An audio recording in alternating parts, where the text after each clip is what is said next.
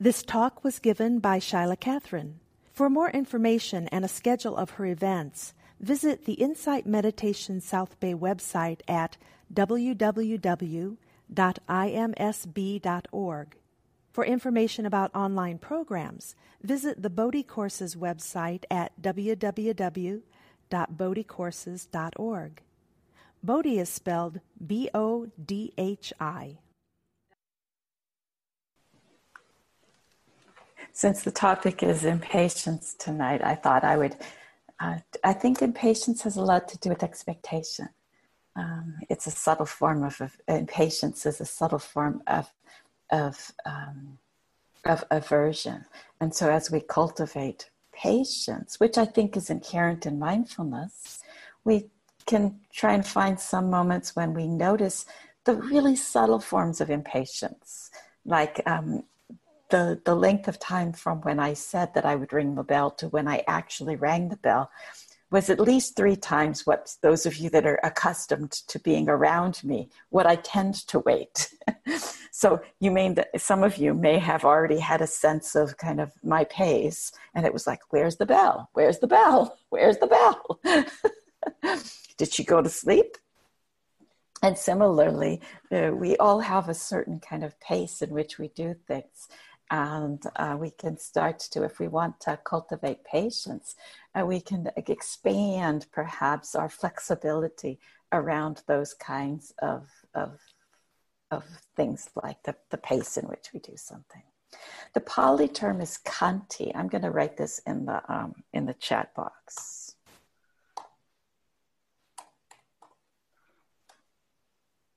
Khanti. So um, it's usually translated as patience, but also forbearance. It's a virtue that people don't usually enjoy cultivating because it's not as impressive like rapture or the deep concentrates of jhana or insight. And it's often something that we cultivate in difficult situations. Simple wisdom says patience is like a tree whose roots are bitter and whose fruit is sweet. I think it's important when we're considering patience that we don't confuse it with reticence, procrastination, or passivity.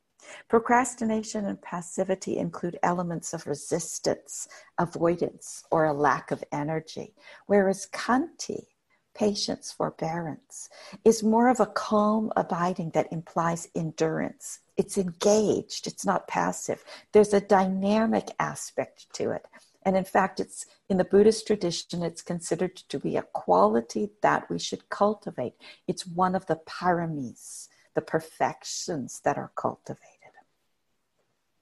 If we want to learn something, for example, to play the piano, we're going to practice the musical scales over and over and over and over again.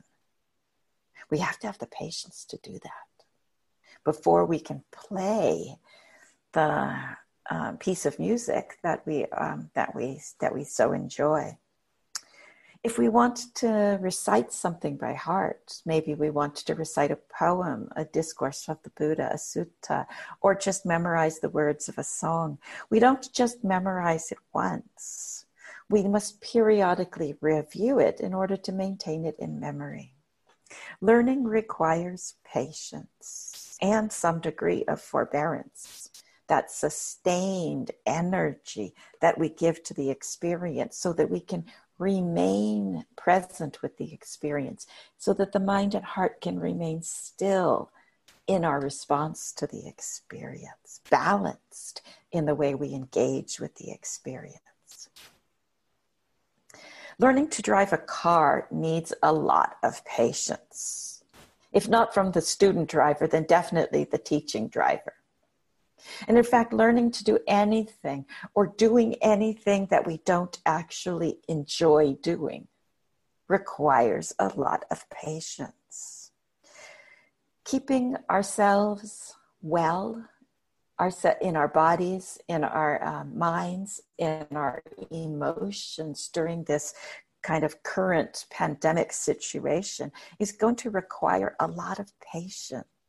This is not the situation that any of us would want to be in. Can we be patient in our response to the present situation? Uh, discoveries in meditation require a kind of patience and endurance because we have to discover, we have to learn how we meet experience. How do we perceive things? How do we process things? What's really happening right now? Can we recognize our conditioned responses and to disentangle the knots of that conditioning? Inevitably we will be uh, observing the arising of familiar patterns. There might be a pattern of anxiety, of fear, or of judgment. Can we accept that this pattern has arisen, endure the unpleasantness of it, and patiently stay steady and observe mindfully that experience as it changes and as it passes? When we're not able to stay steady with the experience, it, we don't observe its ending. And we tend to then not really know how we feed it. And so those unwholesome patterns keep reappearing in our lives. As meditators, we watch the mind. Biologists observe, observe nature. Scientists are always studying things very carefully entomologists observe bugs. To discover anything in any field, we must carefully watch, be observant, mindful. That requires waiting, just waiting with attention. Not trying to make something happen, but waiting and watching. I, I read a fun book some years ago that had lots of little bug stories.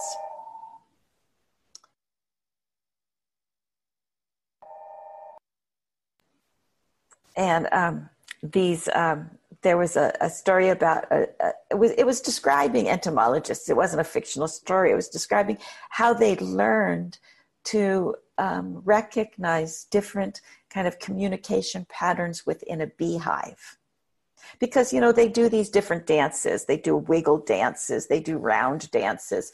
They do little they they they, they kind of move around and communicate with each other to make hive decisions like when to swarm and where there's you know to communicate where there's where they found some great pollen or something and these, they're entomologists that watch bugs carefully enough that they start to understand those geometric symbolic communications through the movement dances of these, of, of these bees.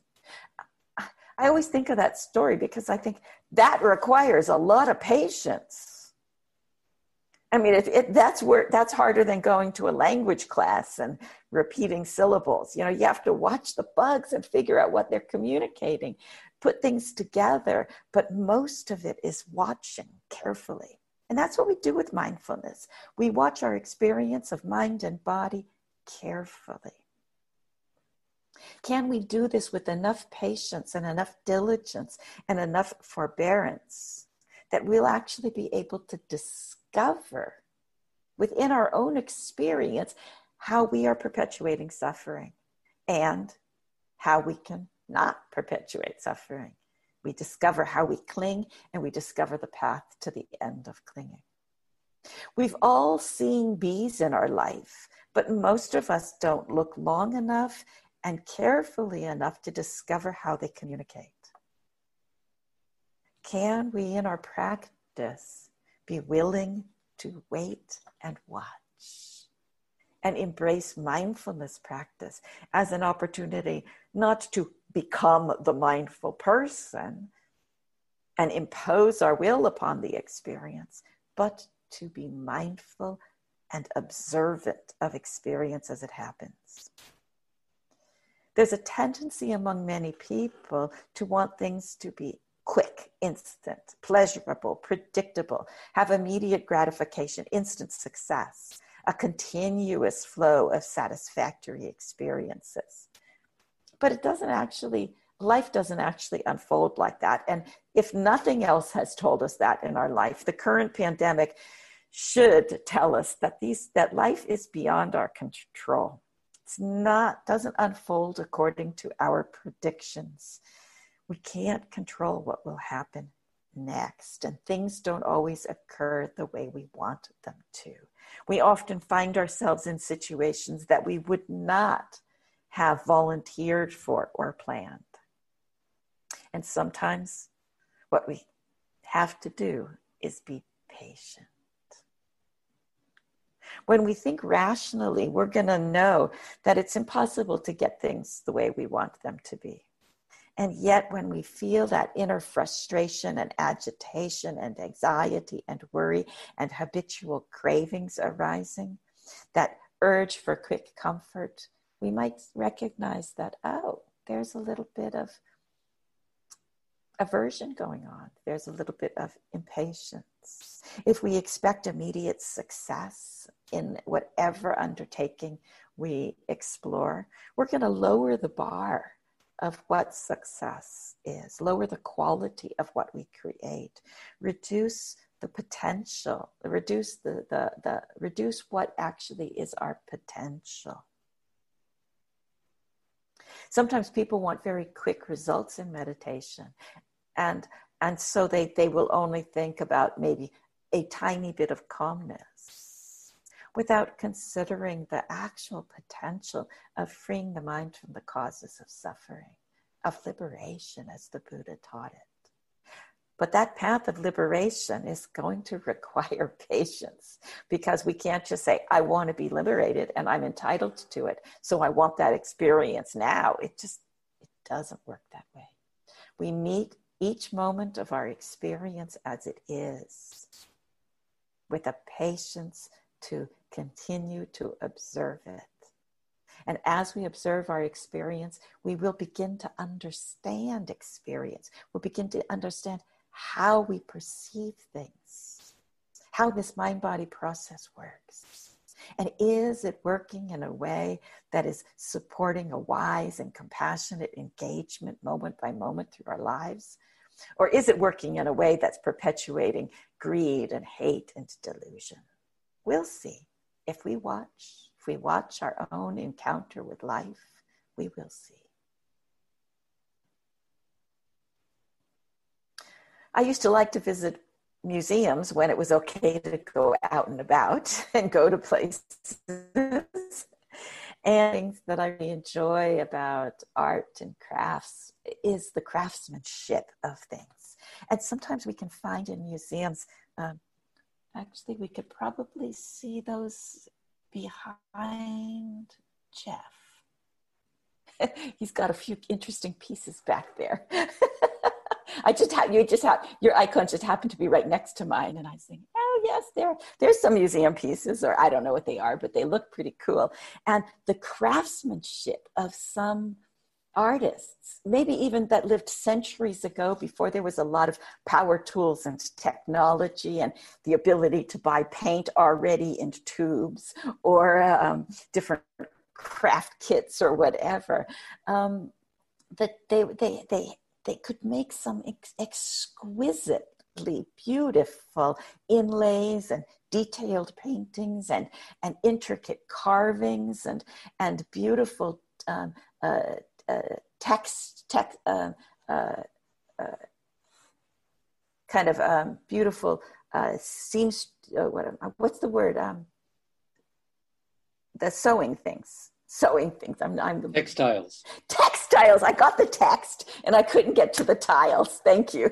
Beautiful textile work.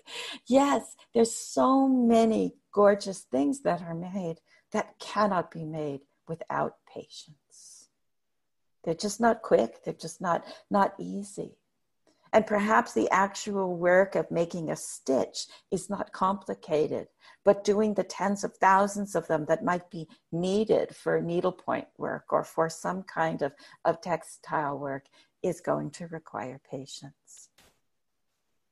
I pulled out my grandmother's um, uh, recipe binder during uh, about a month or so ago, partway into this this um, sheltering at place period because um, my Polish grandmother created a kind of a, a, a her personal um, a recipe book, and I have very fond memories of of those you know uh, various dishes that she would make and the the, the fancy plates of Christmas cookies that she would make and the, the different traditional recipes. So I thought, okay, I'm stuck at home, let me look at them.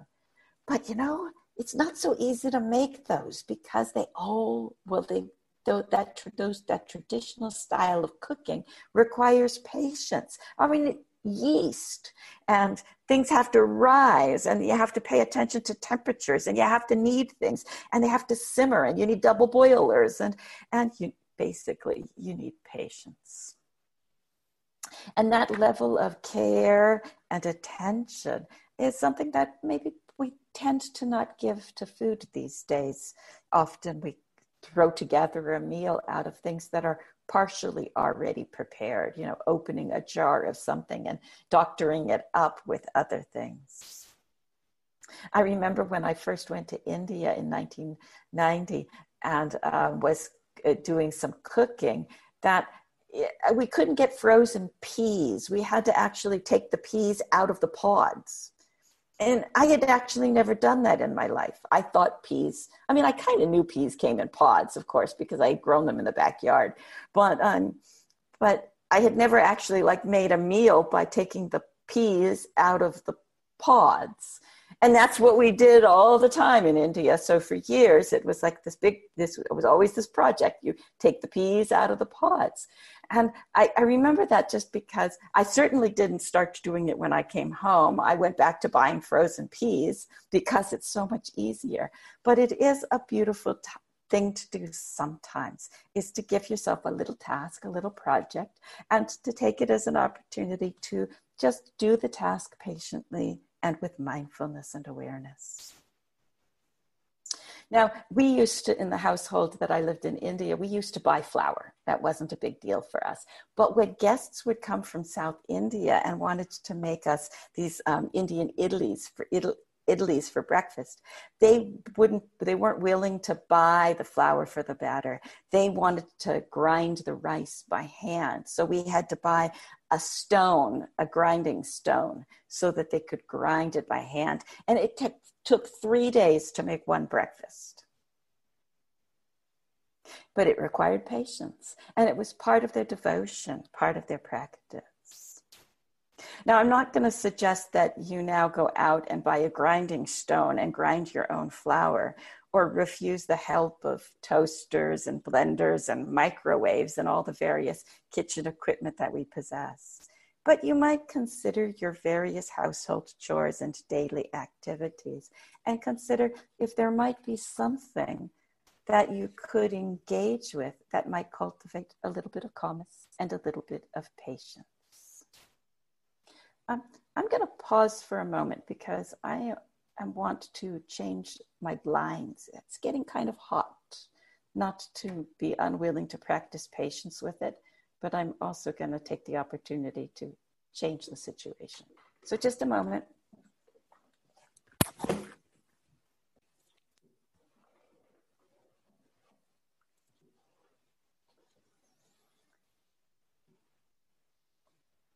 When we look at our normal routines, we might watch in a day and notice, pick up, even write down on a piece of paper the times when we're in a rush when we're toppling forward into something that hasn't happened yet, when there's a sense of craving for something that isn't actually occurring.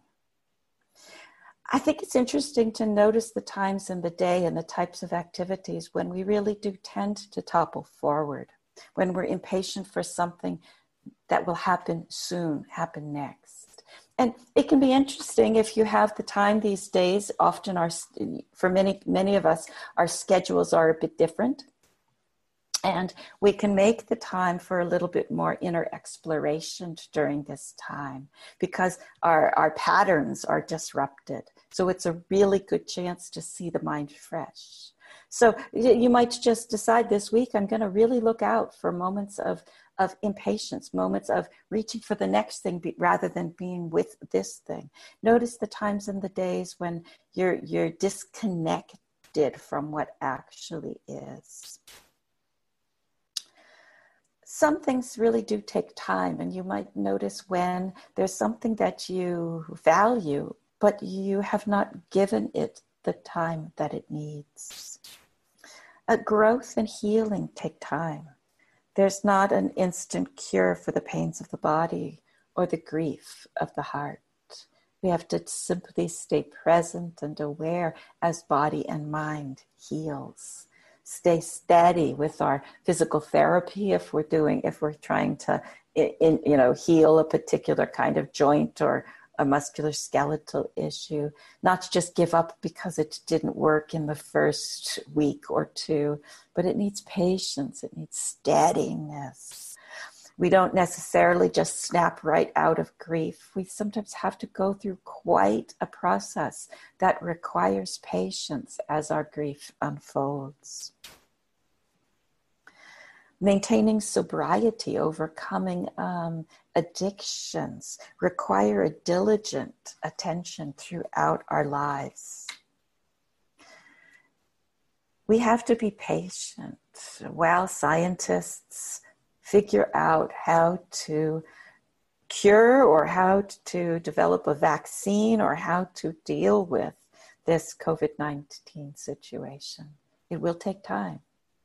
We can't just want the vaccine and therefore expect it to be there for us. It takes time. But there can be a tendency to want things when we want them. Like yesterday, you know, like already, like now. There can be a tendency in contemporary culture to expect things to be instant, fast. Technological gadgets keep getting faster and faster and faster, and smaller and smaller and smaller. And fast and small is not necessarily wrong. But uh, are we becoming increasingly impatient with human matters, matters of the heart, matters of relationship, matters of being able to be aware of our own experience. The demand for instant gratification and worldly things can sometimes spill over into the spiritual practice, into the spiritual life. people might want, you know, fast and easy enlightenment intensives instead of long term commitment to an unfolding path. There can be a fascination with those gurus and t- teachers who claim to have been instantly enlightened, as though being near them will somehow, you know, snap us into an awakened state. And sometimes the shorter meditation practices people prefer because it sounds so much easier. I remember when I was practicing meditation in the 1980s, there was a book that was kind of a joke because of the title, and it was called The Three Minute Meditator. And although the idea of bringing mindfulness into our lives in brief doses throughout the day, in many, many small ways, repeated many times, but briefly, is really fabulous. It's a wonderful approach to practice. I think this idea of limiting the practice to three minutes or being attracted to this brief version of it I think it really should be a joke. It really should be funny because it misses the potential of the, the, the diligence and the commitment that is needed for genuine mental development. If we don't have a sense of the profound potential of liberation, we might want instant gratification, immediate and measurable results and we might be all too easily satisfied by just the most superficial meditative experience. There are studies going on now that are trying to determine the minimum length of time that a meditator needs to sit each day to get a result. Oh, I hate the thought of that, really.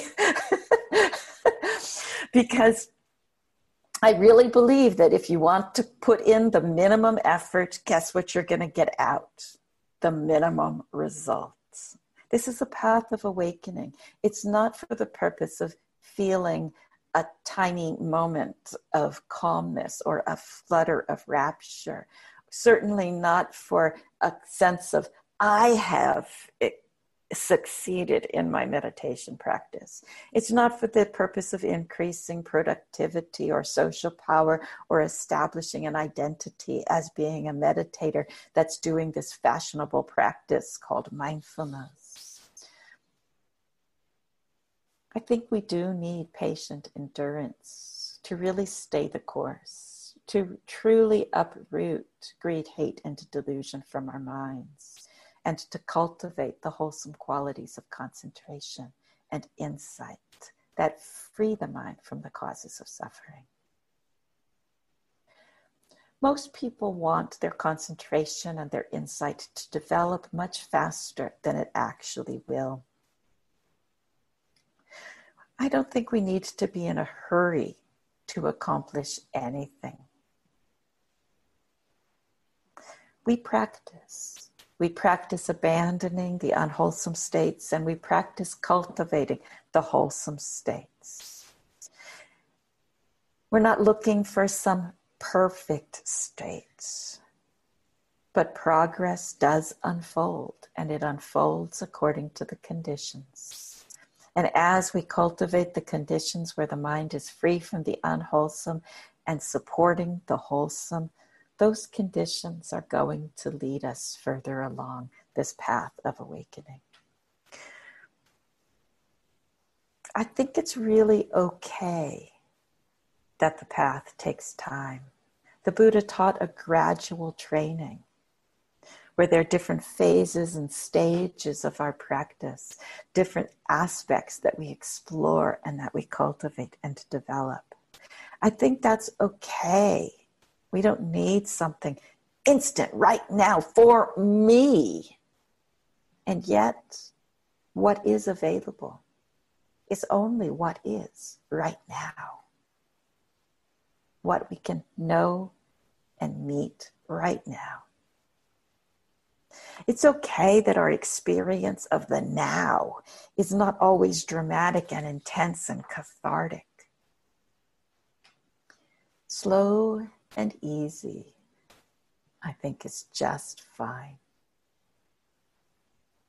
When I was living in India in the 1990s, we ha- I would engage with um, friends back home and family back home with um, what we call what were aerograms. I don't know how many of you know the aerogram. They were those little thin blue pieces of paper that you would fold up, and there'd be like this little sticky glue thing that you seal it so you buy it and it includes the postage in it. Or postcards. Those were the two modes of communication was that little thin aerogram or the um, the postcards. So this was in the 1990s before there were cell phones and when the uh, some some villages didn't even have one telephone and some of the places that I stayed um, the, oh, there was like the only phone was in the post office or in the big cities even in the big cities we would have to go to these um, kind of shops where they would have a phone where you pay by the minute, and it was shockingly expensive. So anyway, we would uh, we for years that the communication occurred via these aerograms, and I learned to write really small to fit a lot of words on the aerogram, and to, I learned to write really straight and really carefully so somebody could read it. And what I found was those communications via postcards and aerograms were beautiful. They were some of the deepest communications and exchanges of ideas and feelings and maturing and development that I've had with anybody over the course of my life.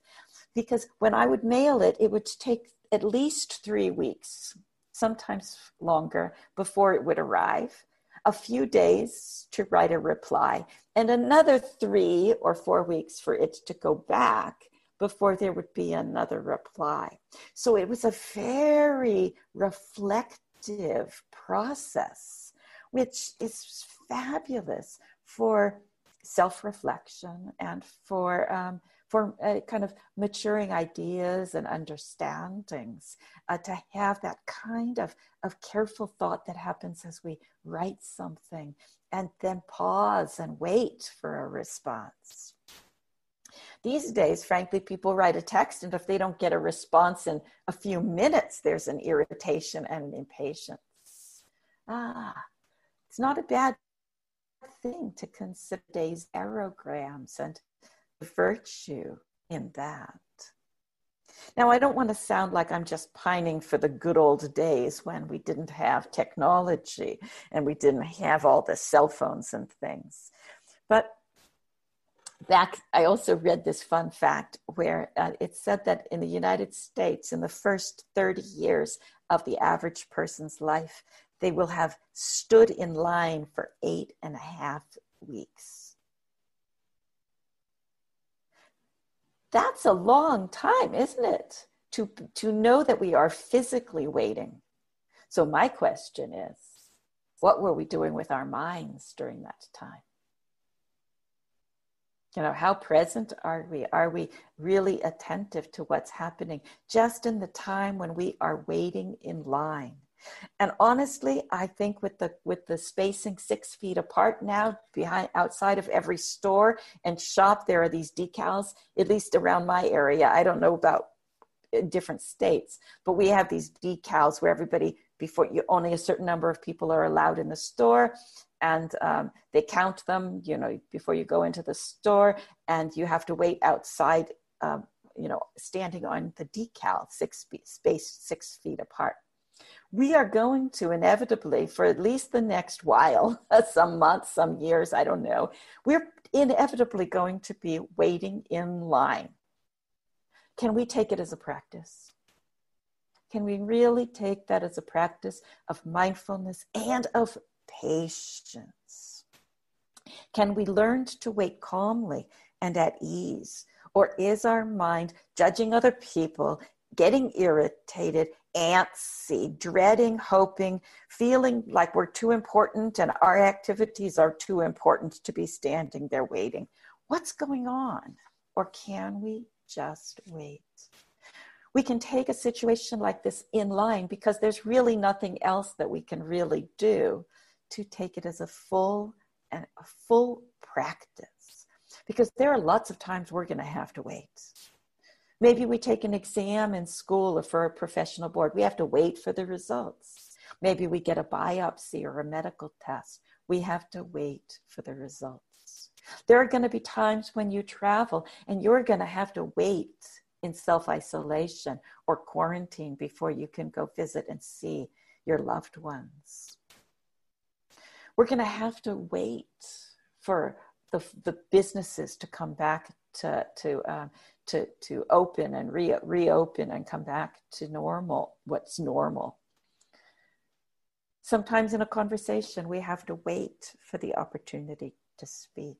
We have to wait for if we want to have a difficult conversation with somebody we have to wait to find an appropriate and suitable time to express ourselves if we really want to be heard when we send off an email or a text, we have to wait for the reply. So, how do we fill those spaces when we are waiting?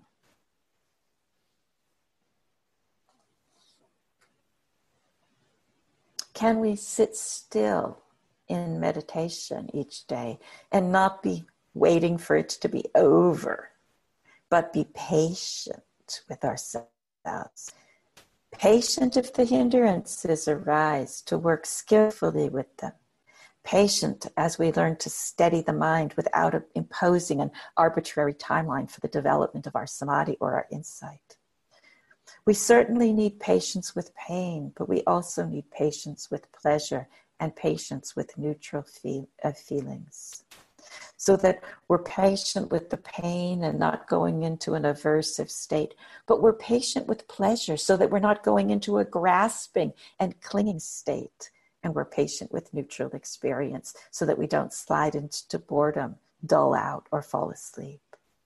We have to willing, be willing to be present with our experience without demanding it be different than it is. Willing to stay steady, to be connected with our present experience and with our meditation subject without expecting quick and exciting results every time we sit in meditation. We have lots of situations in our days to learn about impatience and to cultivate khanti patience. There are just so many. You can no doubt think of dozens of experiences and moments each day when maybe something isn't just exactly the way you think it should be, but there isn't much you can do about it. Or things aren't exactly the way you want them to be, but it isn't the time to struggle and change it. So we have to be patient. When I was living in India, there were many opportunities that uh, we had to practice patience because we didn't have every convenience. Uh, for example, we did have running water and electricity, but each for only a few hours a day. The electricity was rather unpredictable. Um, we had it most days, but uh, we didn't always know when. The water was more predictable. There was a, a, a, posted schedule. So we knew that there were two hours in the morning and two hours in the afternoon and two hours in the evening when running water would be available. And most of the time it was, but not always. But we structured our days around the water schedule and had to be patient to wait for the water until it came and patient when it didn't come as well. So we would wash, take our baths, take wash our dishes, etc. You know, during everything would be like organized around the the the, the water schedule. In our meditation practice, in our in our own days, I think we can um, we sometimes uh, adhere to a schedule, and that can make us impatient rather than flexible and patient with the flow of changing experiences. And I think that's one of the disruptions that we're experiencing with COVID 19 is for many people, your routines have changed. Now we're un, we're months into the process, and for some people, it's the reverse. So now we got used to, we adjusted to um, a stay at home mode. And now, as things start to open up, we have to find a new routine and new ways of connecting with the world behind a mask and a face shield. In our meditation practice, as we sit on the cushion, as we uh, nurture uh, a sitting meditation practice, we have to be willing to be patient and to not give up when we don't notice obvious progress. I can assure you that everybody's progress is going to be slower than you desire. In the Anguttara Nikaya, the numerical discourses, there are four modes of practice. These four are described as practice that is painful now, but it's slow. Progress is slow. There's also a mode of practice that is painful, but progress is quick, and a mode of practice that is pleasant, but slow. Progress is slow, and pleasant, and progress is quick. When we look back on our practice, would we say that our progress was quick or slow, say over the last year, over the last five years, over the last 10 years? I think it can be helpful to sometimes reflect on our practice in chunks, you know, a year, five years, 10 years, so that we can see that there is some development, so that there can be some reflection on our, our, our, our, on the development of our, of our practice. But I think we have to be very careful not to, um, not to judge ourselves for how our practice is developing. Because whether it's slow or quick, whether it's painful or pleasant, all of these modes lead to authentic realization. They all work. They're all liberating. So instead of trying to become the one who has quick and pleasant results, we can allow our experience to be however it is, and we can resolve to have the forbearance and the patience to sustain our commitments, even if the ultimate in wisdom and insight doesn't arise today.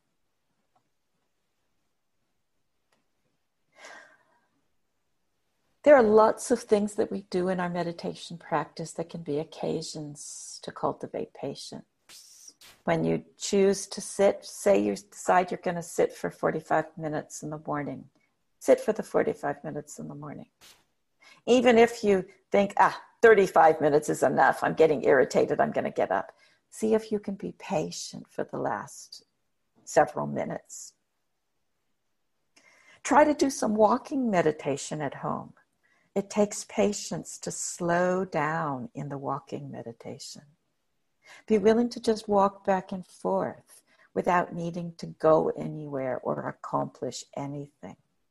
Devote yourself to this exploration of mind, this cultivation of mindfulness that is not very spectacular. If we demand bliss and fireworks and excitement and thrills and dramatic insights in our practice, we're not going to be honoring the stillness and the tranquility that tends to develop more slowly. If we keep privileging the dramatic, we might miss something that is subtler and more tranquil, but of deep value. This is a common error that people make as their concentration deepens and they start to experience a profound joy of the concentrated mind. People sometimes get excited about rapture and bliss and miss the power of tranquility and equanimity. If obstacles arise in the course of our practice, we learned to deal with them. We overcome them skillfully. If pain arises, we endure it. If nothing seems to be happening, we keep plodding along, applying right effort diligently and consistency, consistently without being too concerned about periods that feel as though we're plateauing in the discourse called All the Taints, the second discourse in the middle length discourses, there's a description about the corruptions and taints um, that should be abandoned by enduring. It says, here, reflecting wisely, one bears cold and heat, hunger and thirst, and contact with gadflies, mosquitoes, wind, the sun, and creeping things one endures ill spoken, unwelcome words and arisen bodily feelings that are painful, racking, sharp, piercing, disagreeable, distressing, and menacing to life. While taints, vexation, and fever might arise in one who does not endure such things, there are no taints, vexation, or fever in one who endures them. These are called the taints that should be abandoned by enduring. Wisdom and compassion develops when we have the strength to endure difficulties, when we have the patience to wait, when we have the mindfulness to watch this path unfold. It's likened to a flower that blooms in its own time. We support the conditions. The flower mean, the, the, the flower seed needs to be watered. The sprout needs the warmth from the sun. But when the bud starts to open, we don't go to it and start ripping the petal open. We allow the conditions for that flower to blossom. And similarly, through our meditation practice and the way that we work with the conditions of our lives, the conditions of our minds, we nurture the conditions through waiting and watching, through mindful development, and we enjoy the unfolding of life in full awareness.